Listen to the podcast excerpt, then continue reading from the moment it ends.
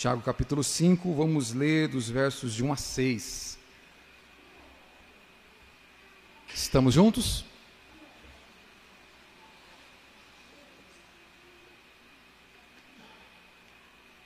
Vou pedir para você manter sua Bíblia aberta ou ligada, para que a gente vá olhando para o texto e entendendo o que o Senhor nos ensina.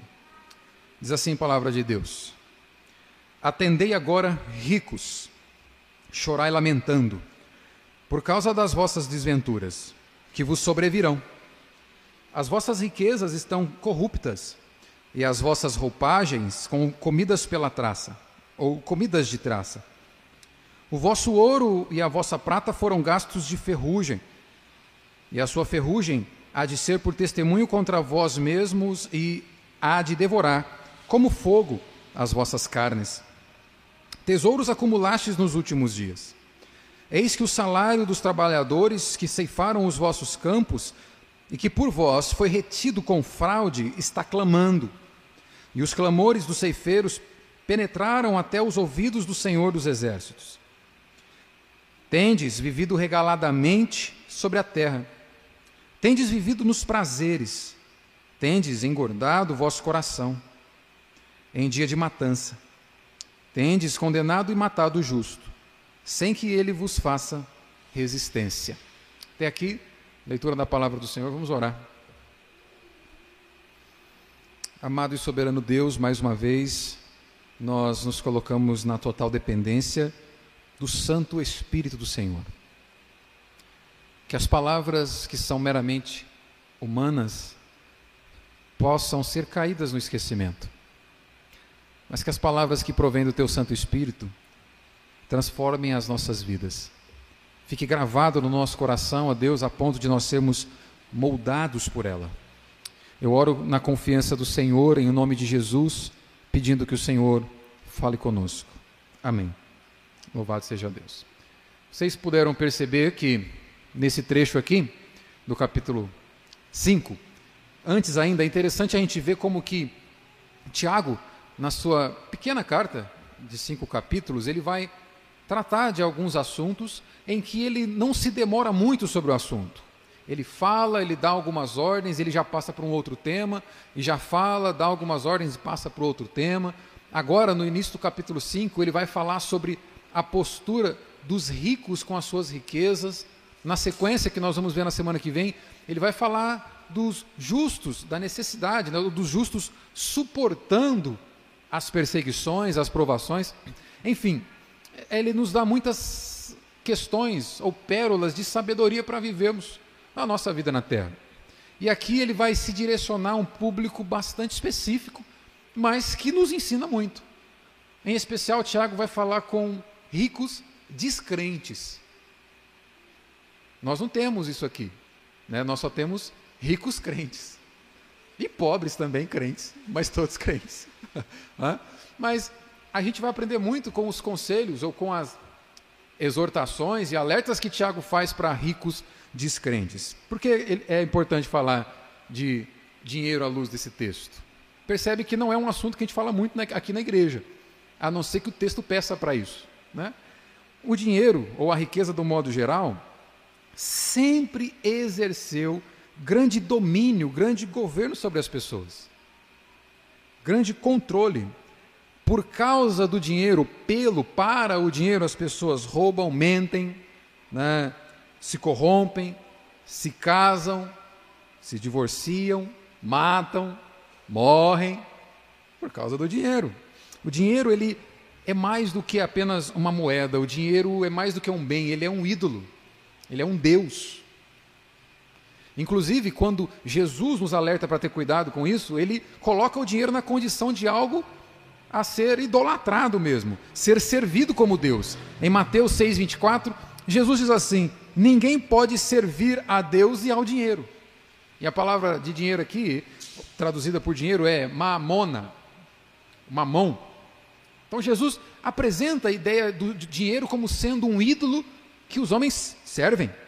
O problema não é possuir dinheiro, o problema é ser possuído pelo dinheiro.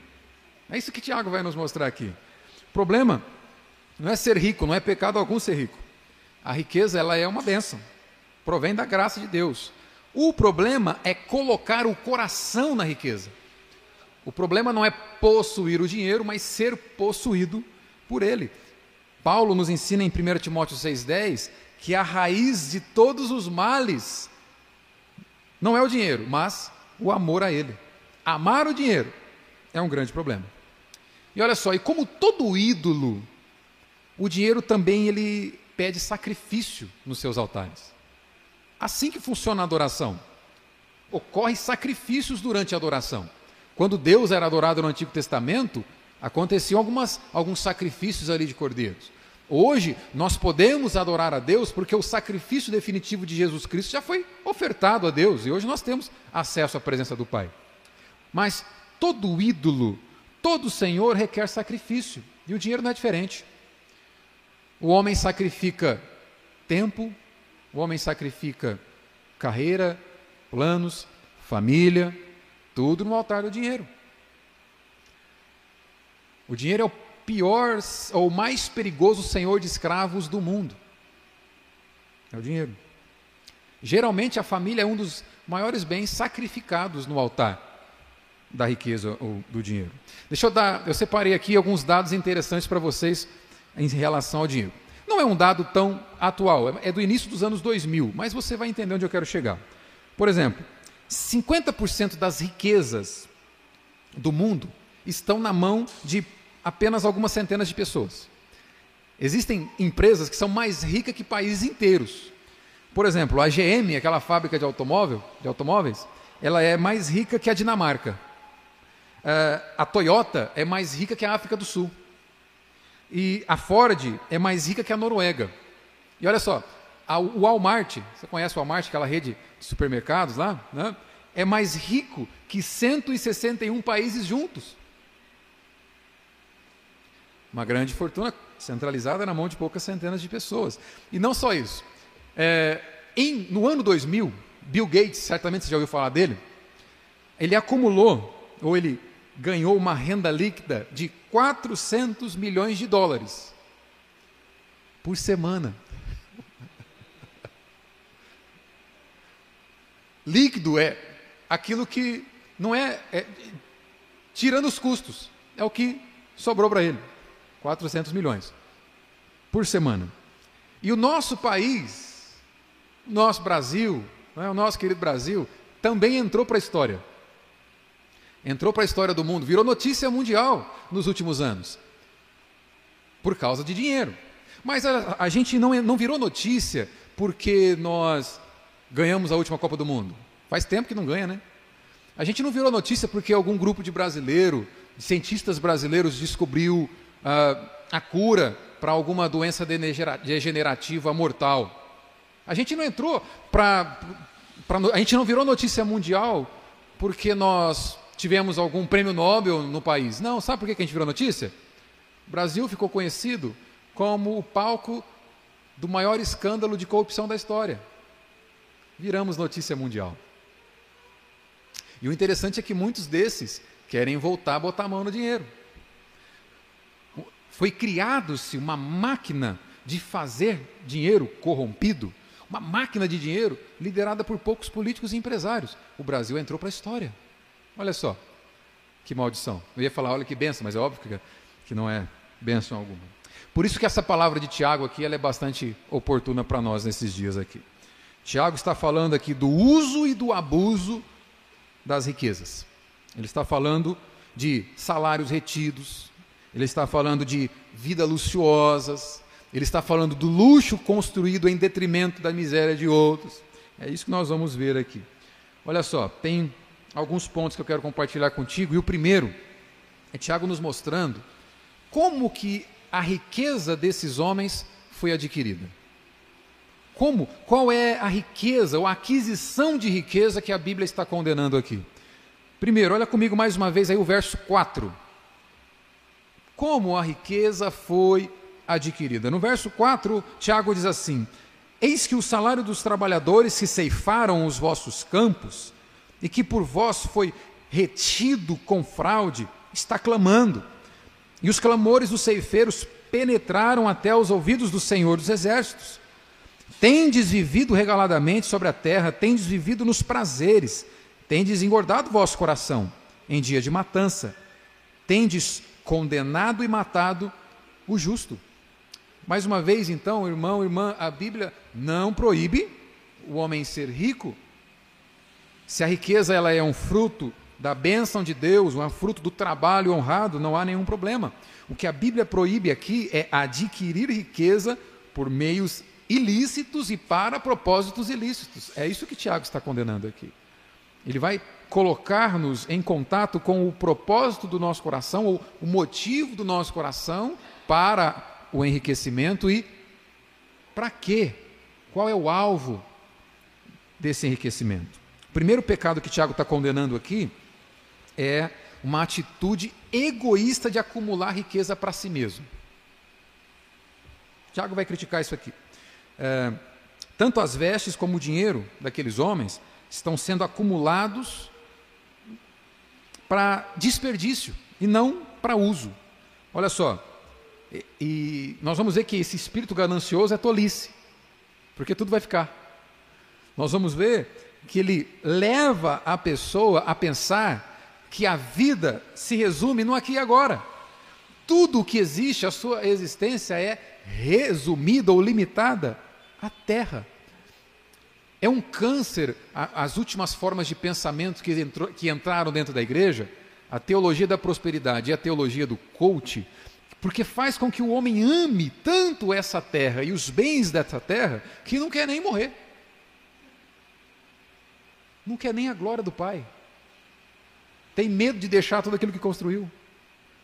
Más teologias geram desgraças nas histórias dos homens. Tiago vai nos ajudar a pensar aqui que a segurança do dinheiro é falsa. E a alegria que ele proporciona é passageira. Deixa que eu vou ler para você. Existe uma porção da escritura que ajuda a gente a entender isso. Salomão escreveu isso há muito tempo antes de Tiago. Em Eclesiastes capítulo 2, anota aí, você que anota, Eclesiastes capítulo 2, nos versos de 4 a 11, veja o que, que Salomão diz. Empreendi grandes obras, edifiquei para mim casas. Observa quantas vezes o para mim aparece aqui. O acúmulo de riqueza para si mesmo.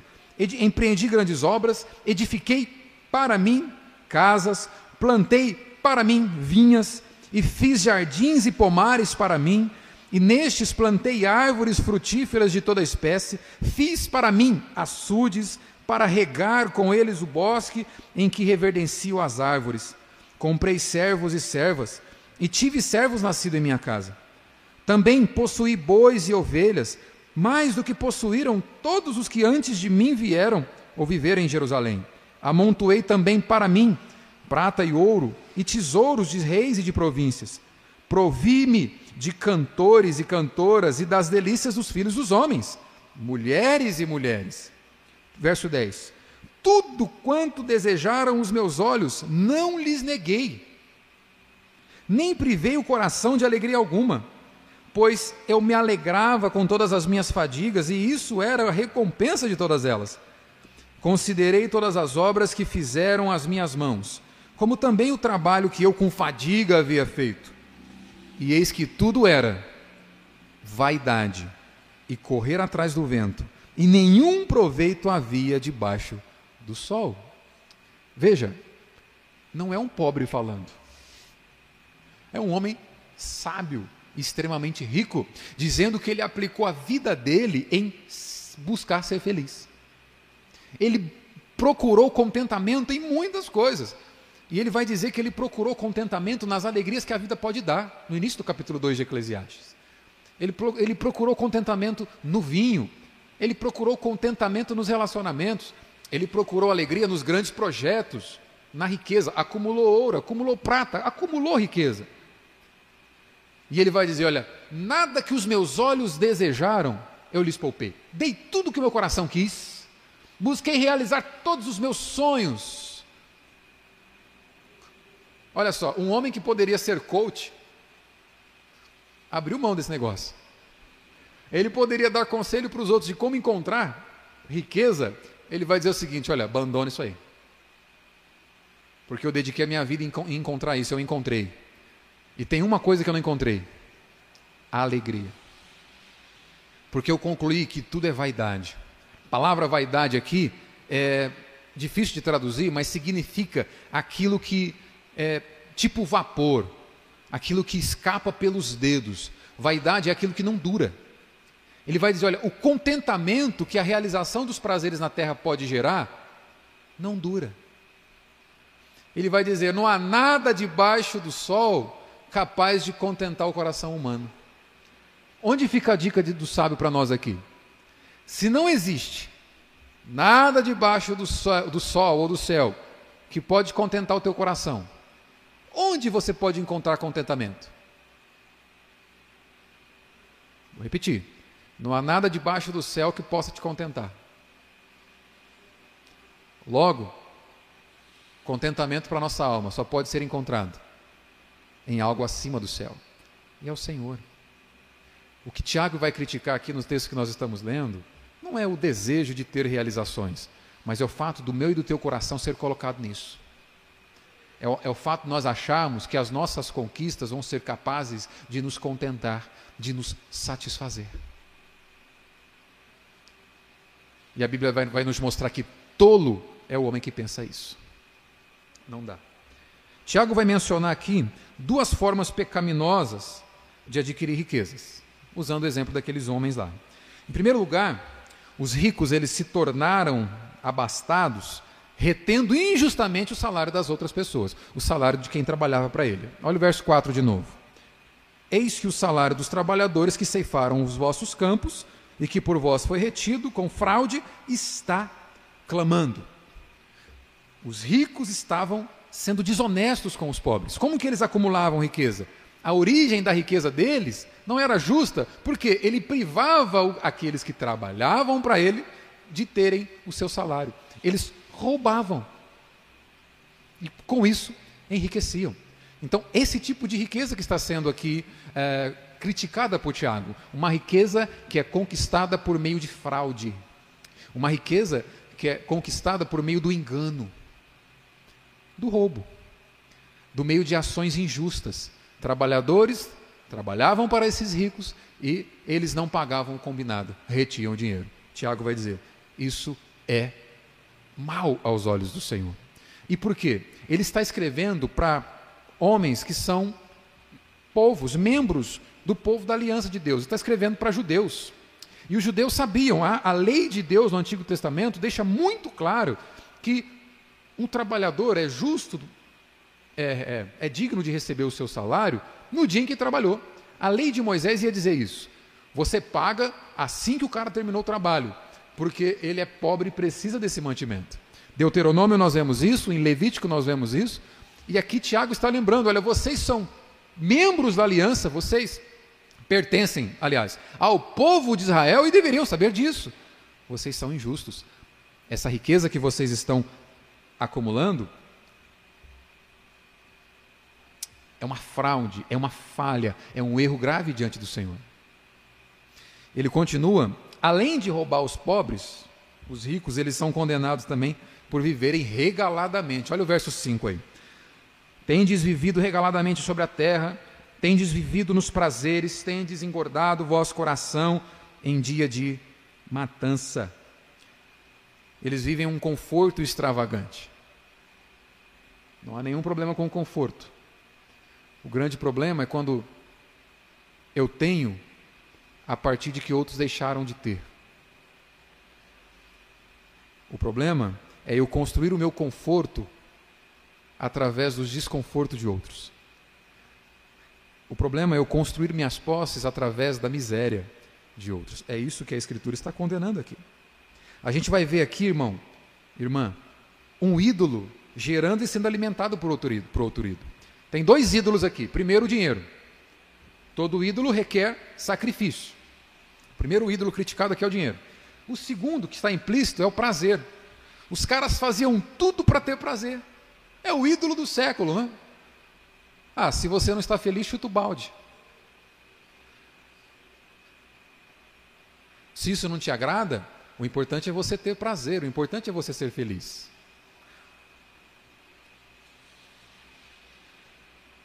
Rompa compromisso, faça o que você estiver, faça tudo o que você puder para que você tenha contentamento. Esse prazer é um ídolo condenado por Tiago aqui. Então, em primeiro lugar, uma forma pecaminosa de adquirir riqueza é justamente retendo de forma injusta, construindo patrimônio de forma injusta e tendo um esse uso inadequado. E um, uma segunda coisa que, que Tiago coloca aqui, uma segunda forma de adquirir erradamente a riqueza, é porque eles estavam, os ricos estavam controlando as cortes, o sistema judiciário de Israel. Olha o verso 6 aí. Tendes condenado e matado o justo. Qual que é a ideia para você entender aqui? A regra de ouro do mundo é assim: aquele que tem ouro é capaz de fazer regra. Quem tem dinheiro compra o juiz. O que está ocorrendo aqui é que aqueles homens com capacidade financeira de riqueza estavam comprando todo o sistema dos seus dias. E se um pobre o levasse a requerer aquelas leis de Deus no Antigo Testamento, os homens que tinham o papel de julgar a causa recebiam propina e favoreciam os ricos. Você acha que é novo esse negócio no Brasil? Você acha que essa ideia de rico tendo vantagens no sistema legal por meio de pagamento de propina é algo novo? Não, está aqui. Por isso que Deus vai condenar esses juízes.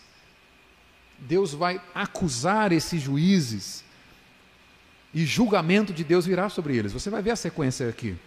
Os ricos compravam as sentenças contra os pobres e acabavam de desgraçar mais ainda a vida do, do miserável, a vida do daqueles que clamavam, aquele que trabalhava e precisava. Por isso, eles estavam, no final, aí como diz o verso 6, condenando e matando justos. Uma aplicação boa para você entender e passar para o segundo ponto é o seguinte: não basta ter leis santas. Eu penso que é um erro bem presente no coração da igreja pensar o seguinte, achar o seguinte: nós precisamos colocar lá alguém que vá fazer leis que nos favoreçam leis que favoreçam o povo de Deus. É desse tipo de governador que nós precisamos, desse tipo de político que nós precisamos. Irmãos, você quer mais santa do que a lei de Deus? O fato da lei ter sido santa, o fato da lei ser santa não foi suficiente para a corrupção do coração dos homens. É um engano achar que leis santas serão capazes de governar ou manter a moral da nossa sociedade. Não basta leis santas se não houverem homens nascidos de novo governando a sociedade. Não basta. Uma sociedade não precisa apenas de leis justas, mas de homens nascidos de novo. Onde não há temor de Deus, não importa leis santas. Onde não há temor de Deus, qualquer lei é violada. É justamente o que está ocorrendo aqui. Então, primeiro ponto: como é adquirida essa riqueza? De forma injusta.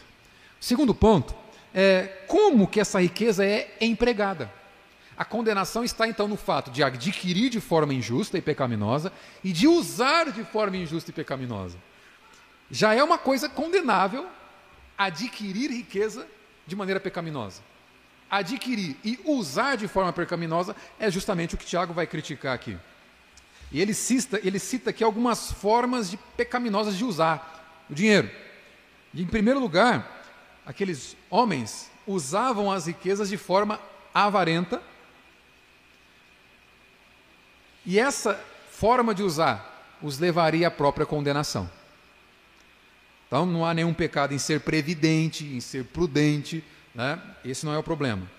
Fazer investimento para você, para sua família, né? para a ajuda de outros. O que é pecaminoso é acumular o que não é nosso, é isso que Tiago está ensinando. Tanto que esses homens que ajuntaram tanta riqueza, olha que irônico, no ano 70 depois de Cristo, o Império Romano tomou tudo. Jerusalém foi destruída. E toda a riqueza que esses homens construíram de forma injusta foi tomada pelos romanos. Não dura, não permanece. Aqui a gente vê que os ímpios e esse aqui é o alerta desse momento para mim e para você. A gente vê que os ímpios priorizam aquilo que não vai lhe servir de nada. Olha o verso 2. Aqui, os ímpios priorizaram, aquilo que eles priorizaram, não lhes serviu de nada. Olha o verso 2: As vossas riquezas estão corruptas, e as vossas roupagens, comida de traça. O vosso ouro e a vossa prata foram gastos de ferrugens, e a sua ferrugem há de ser por testemunho contra vós mesmos, e há de devorar como fogo as vossas carnes. Tesouros acumulastes nos últimos dias. O que, que significa tudo isso aqui? Olha só. Primeiro, aqueles homens se dedicaram a coisa que não dura. Se dedicaram àquilo que Salomão chamou de vaidade, o que é efêmero. Efêmero é o contrário de eterno. Eterno é aquilo que é imutável, é, é duradouro. Deus é. Efêmero é aquilo que passa, escapa pelos dedos. Tiago diz assim: olha, as vossas riquezas estão corruptas. Palavra para corrupta aqui é apodrecer. A sua riqueza, aquilo que você acumulou, apodreceu. O que, que adiantou? As suas roupas foram comidas pela traça. Não adiantou nada. Ficou. O vosso ouro e a vossa prata foram gastos de ferrugem. Eles se dedicaram àquilo que se corrompe. Eles se dedicaram àquilo que não é duradouro. Se você busca uma, um contentamento permanente, não foque o seu coração em coisas que não são permanentes. Outra coisa que a gente aprende aqui é que essas conquistas que eles alcançaram iam testemunhar contra eles. Isso é muito interessante. Às vezes você foca o teu coração em alcançar algo e se alcança. O problema é que aquilo que você e eu alcançamos é um testemunho contra nós. Justamente o que aconteceu com eles. No verso 3, Tiago diz assim: E a sua ferrugem será por testemunho contra vós, há de devorar como fogo as vossas carnes. A, é, tesouros acumulastes nos últimos dias. O que, que significa isso, irmão? É uma grande tragédia uma pessoa juntar tesouros para si, para os últimos dias, aquilo que a, a, acumular tesouros daquilo que é passageiro, daquilo que se corrompe. E Jesus já nos ajudou a entender isso. Eu vou ler para você em Mateus 6, 19 a 21. Olha o que, que Jesus disse: Não acumuleis para vós outros tesouros sobre a terra, onde a traça e a ferrugem corroem, e onde os ladrões escavam e roubam. Mas ajuntai para vós outros tesouros no céu, onde a traça nem a ferrugem corrói, e onde ladrões não escavam nem roubam. No verso 21 ele diz: Por quê? Onde está o teu tesouro? Guarda isso. Jesus falando. Onde está o teu tesouro? Aí estará também o teu coração. O dono dos nossos corações determina a nossa eternidade. O Senhor com o qual o nosso coração se compromete aqui determinará o destino eterno das nossas almas. Jesus está dizendo o seguinte: olha, aquilo que domina o seu coração determina ou determinará onde você passará a tua eternidade. Deixa eu fazer uma ilustração aqui. Falando de, de, de, de desejo do coração, você vai. Eu acho que esse aqui te ajuda a entender de forma melhor. Existe um, um filme de 1979, filme antigo, mas vale a pena ler, eu acho que vale a pena assistir, você pode ver. O nome desse filme é Stalker. Stalker. É um filme dirigido por um cineasta russo chamado Andrei Tarkovsky. Mas grava o nome do filme: Stalker. Qual é a ideia? A palavra stalker aqui significa, pode ser traduzida do inglês, o espreitador, aquele que fica espreitando. Imagina você uma, uma porta e ele espreita entre o vão da porta. Essa palavra aqui. O filme ele se passa num deserto pós-apocalíptico, meio que fim do, fim do mundo e não tem mais nada, aquele deserto ali. E se passa com três personagens principais: um professor, um escritor e o stalker. Esse stalker aqui, ele é tipo um guia, um guia turístico, sabe? E ele tem a função de conduzir pessoas por um lugar chamado a zona. É um lugar ali onde é, as leis que funcionam hoje já não funcionam mais. Pensa em você, é um cenário de, de, de fim dos tempos. Então esse guia turístico ele é responsável por conduzir as pessoas a essa zona. E nessa zona existe um, um lugar, e esse é, esse é o X da questão, e o ponto alto do filme, chamado de a sala. O que, que acontece? O que, que tem de especial na sala e por que, que as pessoas querem ir para lá? A sala ela é conhecida por conceder os desejos mais profundos do coração de quem entra nela. E esses três personagens vão passar muitas dificuldades para chegar até a tão a, a, chamada sala ali. Vai passar muitos perigos e eles vão conseguir chegar lá.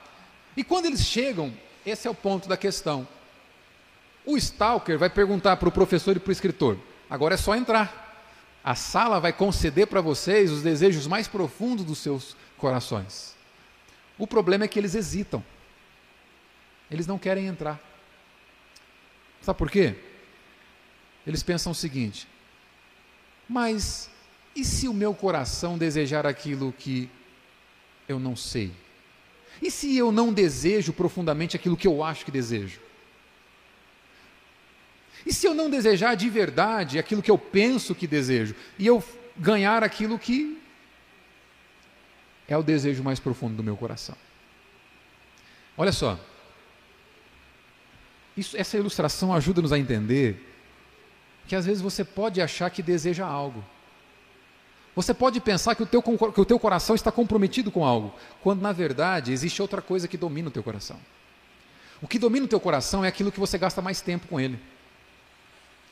E se não for Cristo, é um ídolo.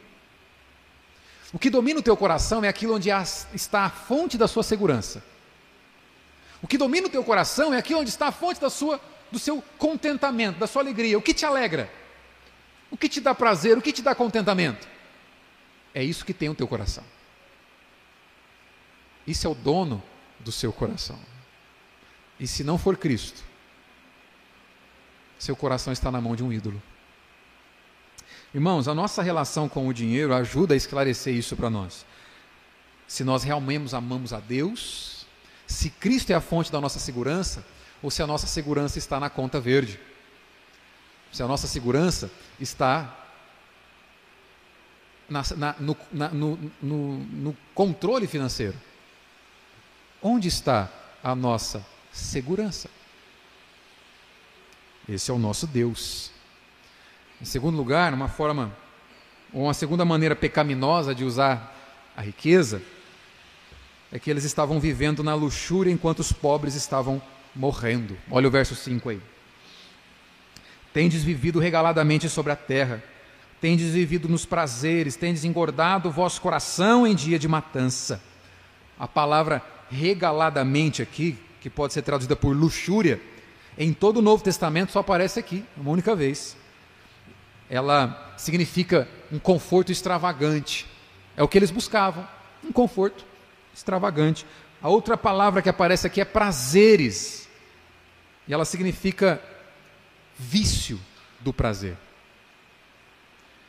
Essas duas palavras juntas aqui, olha, significam uma vida sem autonegação. Uma vida centrada em si mesmo. É aquele coração que vive em busca de realizar todos os seus próprios desejos. Ele é centrado em si mesmo. Nada nem ninguém é mais importante do que ele mesmo. Nada nem ninguém é mais importante do que os seus próprios planos. Quando você é centrado em si mesmo, não importa o que outros precisam. Não importa o que Deus requer. Você só é comprometido com você. Esse foi o sentido da nossa primeira parte da liturgia aqui. Tenham em vocês o sentimento que houve em Cristo Jesus. Jesus foi, a, foi até as últimas consequências na cruz, derramando todo o seu sangue no Calvário, porque se importou com outros além de si mesmo, se importou com você. O que Tiago está criticando aqui são pessoas centradas em si mesmo, que buscam apenas os próprios sonhos. Esse foi o nosso segundo ponto. Forma pecaminosa de usar a riqueza. Perceba que a riqueza não é não é pecaminoso o nosso relacionamento com a riqueza apenas na maneira como nós adquirimos, mas também na maneira como nós usamos. Se ela for usada apenas para a realização dos nossos sonhos. E por fim, para terminar, qual é o destino final da riqueza? Em primeiro lugar, a riqueza mal usada vai acabar. Olha o verso 2. Em primeiro lugar, a riqueza mal usada acabará. O verso 2, Tiago diz: As vossas riquezas estão corruptas ou apodreceram, e as vossas roupagens, as vossas roupas, comidas de traça, e o vosso ouro e a vossa prata foram gastos de ferrugem. Nada daquilo que é material permanecerá para sempre. Irmãos, colocar o nosso coração, confiar o nosso coração a questões passageiras, jamais te dará contentamento permanente. Não. Colocar, aplicando já de uma, de uma, uma forma para você entender, que não apenas financeiramente falando, mas confiar o teu coração, ou investir a sua vida buscando contentamento naquilo que é passageiro, naquilo que não é eterno como Deus é, jamais vai te dar contentamento eterno. Se o seu coração for aplicado à sua carreira, não importa o quanto você seja tenha sucesso na tua carreira, jamais você terá contentamento. Se o teu coração for aplicado e devotado a, aos seus relacionamentos interpessoais, esquece a outra pessoa em que você está confiando a tua vida também é pó como você é pó. Não vai te dar contentamento. Só existe um contentamento que não é idólatra. É quando Deus é a fonte de contentamento. É quando Ele cuida e guarda e toma o meu coração como dono. Qualquer outro dono do teu coração é idolatria. Além disso, a vida passa rápido. A gente viu na semana passada Tiago dizendo assim, no capítulo 4, verso 14: Sois um vapor que aparece por um pouco e logo se desvanece. A gente não pode levar nada desta vida. Por isso que a gente não pode confiar o nosso coração a ninguém, a nenhuma outra pessoa, e a gente não pode confiar o nosso coração a nada que esteja debaixo do sol. Só existe um que pode ser dono do nosso coração, e esse um é Deus. Em segundo lugar, um segundo destino da riqueza é que a riqueza mal usada, ela destrói o homem e o leva a um julgamento inevitável de Deus. Olha o verso 1. Atendei agora, ricos, chorai lamentando por causa das vossas desventuras que vos sobrevirão. Verso 3 de novo. O vosso ouro e a vossa prata foram gastos de ferrugem, a sua ferrugem há de ser por testemunho contra vós mesmos e há de devorar como fogo as vossas carnes. Este aqui é o julgamento presente na riqueza. O veneno da riqueza infectou a pessoa a ponto de que ela tenha sua própria vida devorada por esse ídolo. Essa é uma característica de todo ídolo. Primeiro, o ídolo não é capaz de dar contentamento para o teu coração, porque o teu coração foi criado de tal forma a encontrar contentamento só no Criador. Além do ídolo não contentar o teu coração, ele te devora. Ele vai requerer sacrifícios de você. Todo ídolo requer sacrifício. Por isso nós temos relacionamentos abusivos. Não adianta você confiar o seu coração àqueles que não podem contentá-lo. É, caminhando para o fim aqui, o pastor Hernandes Dias Lopes, numa pregação em que ele fez sobre esse texto, ele vai dizer o seguinte: eu pensei para compartilhar com você. Veja as testemunhas que Deus vai chamar nesse julgamento. Primeiro, as suas próprias riquezas enferrujadas e suas roupas comidas de trás. revelando a avareza de seu coração. Há uma ironia aqui. Os ricos armazenam suas riquezas para protegê-los e elas serão contra eles para condená-los. Elas serão uma evidência de que eles nunca priorizaram a Cristo como Senhor de suas vidas. Segundo, o salário retido como fraude, o salário retido com fraude dos ceifeiros, vai testemunhar contra eles. Assim como Deus ouviu o sangue de Abel, ele ouve o dinheiro roubado dos trabalhadores. Terceiro, os trabalhadores irão também testificar contra eles. Não haverá chance dos ricos subornarem as testemunhas e o juiz. Deus ouve o clamor do seu povo oprimido e julga com justiça. Tudo isso que nós vemos aqui ajuda a gente a pensar algo que deve servir como uma blindagem para o nosso coração. Meu irmão e minha irmã, infelizmente, o pensamento secular influencia muito a sua vida e a minha também. Nós fomos criados para sermos influenciados. E nós somos influenciados pelo Senhor. Somos vivemos segundo a vontade dele. Se não formos influenciados pelo Senhor, nós vivemos pela vontade de outras pessoas. Dias que buscam centralizar a sua vida em si mesmo. Se você se lembrar, essa foi a crítica da pregação passada. A nossa sociedade quer fazer, existe um pensamento na nossa sociedade que quer fazer com que você se veja como a última bolachinha do pacote. Existe toda uma narrativa na nossa sociedade que quer fazer você se idolatrar a si mesmo. Quer fazer com que você seja comprometido apenas com você mesmo e com nada além de si mesmo. E muitas vezes nós caímos nessa. Eu quero finalizar essa mensagem aqui com um post de Facebook. Quem tem Facebook aqui? Duvido que só vocês têm. Então vai, quem tem Instagram? Twitter? Eu tenho todas essas, mas uso menos o Twitter. Mas esse post aqui, eu fiz tanto no Facebook quanto no Instagram. Gerar perguntas em box? Pois é, esse foi um deles. É um post que ajuda a gente refletir sobre os danos que são provocados pela teologia do coach que está aí. É onde você é colocado como o fim principal da sua vida. Você tem que assumir um compromisso com você mesmo, em primeiro lugar. Isso é o que esses pregadores ensinam. Você deve buscar a sua autopromoção, a sua autorrealização, o seu conforto existencial. Você se torna o seu principal projeto de vida. Quantas vezes você já ouviu isso? Ou alguns dizendo isso? Ah, você tem que ser o seu principal projeto. Você tem que se amar acima de tudo. Você deve ser o projeto mais importante em toda a sua vida. E aí, o meu post foi o seguinte: talvez você já deve ter lido lá.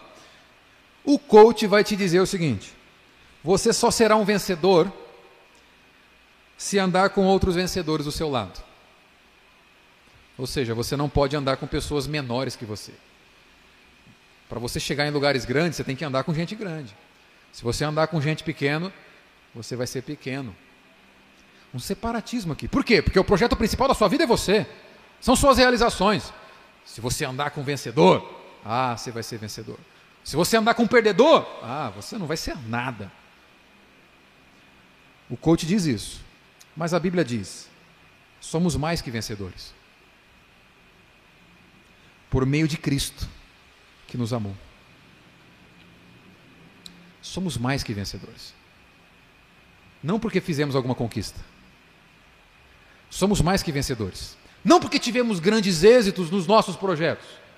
Somos mais que vencedores. Não porque nós nos encaramos como o projeto mais importante da nossa vida. Nós somos mais que vencedores porque Cristo nos amou. Nós somos mais que vencedores, porque Cristo abriu mão da sua própria glória. Somos mais que vencedores, porque por um instante o ser mais precioso de toda a existência se esvaziou, assumiu forma de servo, assumiu forma de perdedor.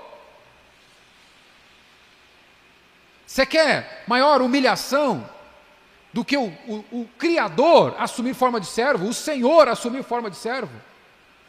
C.S. Lewis diz certa coisa e é, ajuda você a entender. Você quer saber o que, que é humilhação, Jesus se tornando servo? Imagine você se tornando uma lesma. Nós somos mais que vencedores porque um dia ele assumiu a condição de perdedor para morrer na cruz. E a sua morte de cruz é que nos garante vitória. Nós somos mais que vencedores não porque conseguimos os nossos objetivos. Nós somos mais do que vencedores porque Jesus alcançou o objetivo. Ele cumpriu a vontade do Pai, abriu mão de si mesmo, foi até as últimas consequências na cruz do Calvário. Para você não ser vencedor,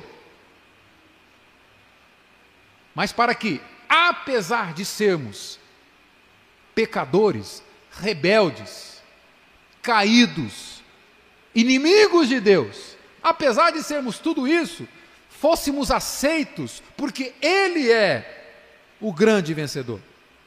Nós não somos mais do que vencedores porque nós nos comprometemos e alcançamos aquilo que queremos. Nós somos mais do que vencedores, porque Deus demonstrou o seu amor na cruz, com a morte do seu próprio filho. E ser mais que vencedor, meu irmão e minha irmã, não é realizar todos os seus projetos. Se um dia você caiu nessa, eu espero que você se arrependa nessa noite. Você não é mais que vencedor, ou você não será um grande vencedor aos olhos de Deus, quando você alcançar todos os seus projetos. Ser mais que vencedor não é ser um conquistador, é ser um conquistado. Ser mais que vencedor é ter sido conquistado pelo Cordeiro de Deus. Ser mais que vencedor é, ainda que morramos, nós pertencemos eternamente ao Senhor. Ser mais que vencedor é, ainda que não tendo realização de projeto algum, o projeto de resgatar pecadores através da morte de Cristo foi levado a cabo. Somos mais que vencedores porque, mesmo não tendo contentamento em nada na terra, Ele é fiel para completar a obra que um dia Ele começou. Isso é ser mais que vencedor. Somos mais que vencedores por meio daquele que nos amou. Que o meu e o seu coração seja comprometido com essa verdade. De buscar em primeiro lugar aquele que deu tudo para nos conquistar. E nós somos dele. Que o seu Senhor não seja outro a não ser Cristo Jesus. Que o seu Senhor não seja a sua busca por realizações. Que o seu coração seja entregue a Cristo Jesus. Porque aquilo que você considerar como tesouro valioso será o dono do seu coração. Baixe tua cabeça, fecha teus olhos.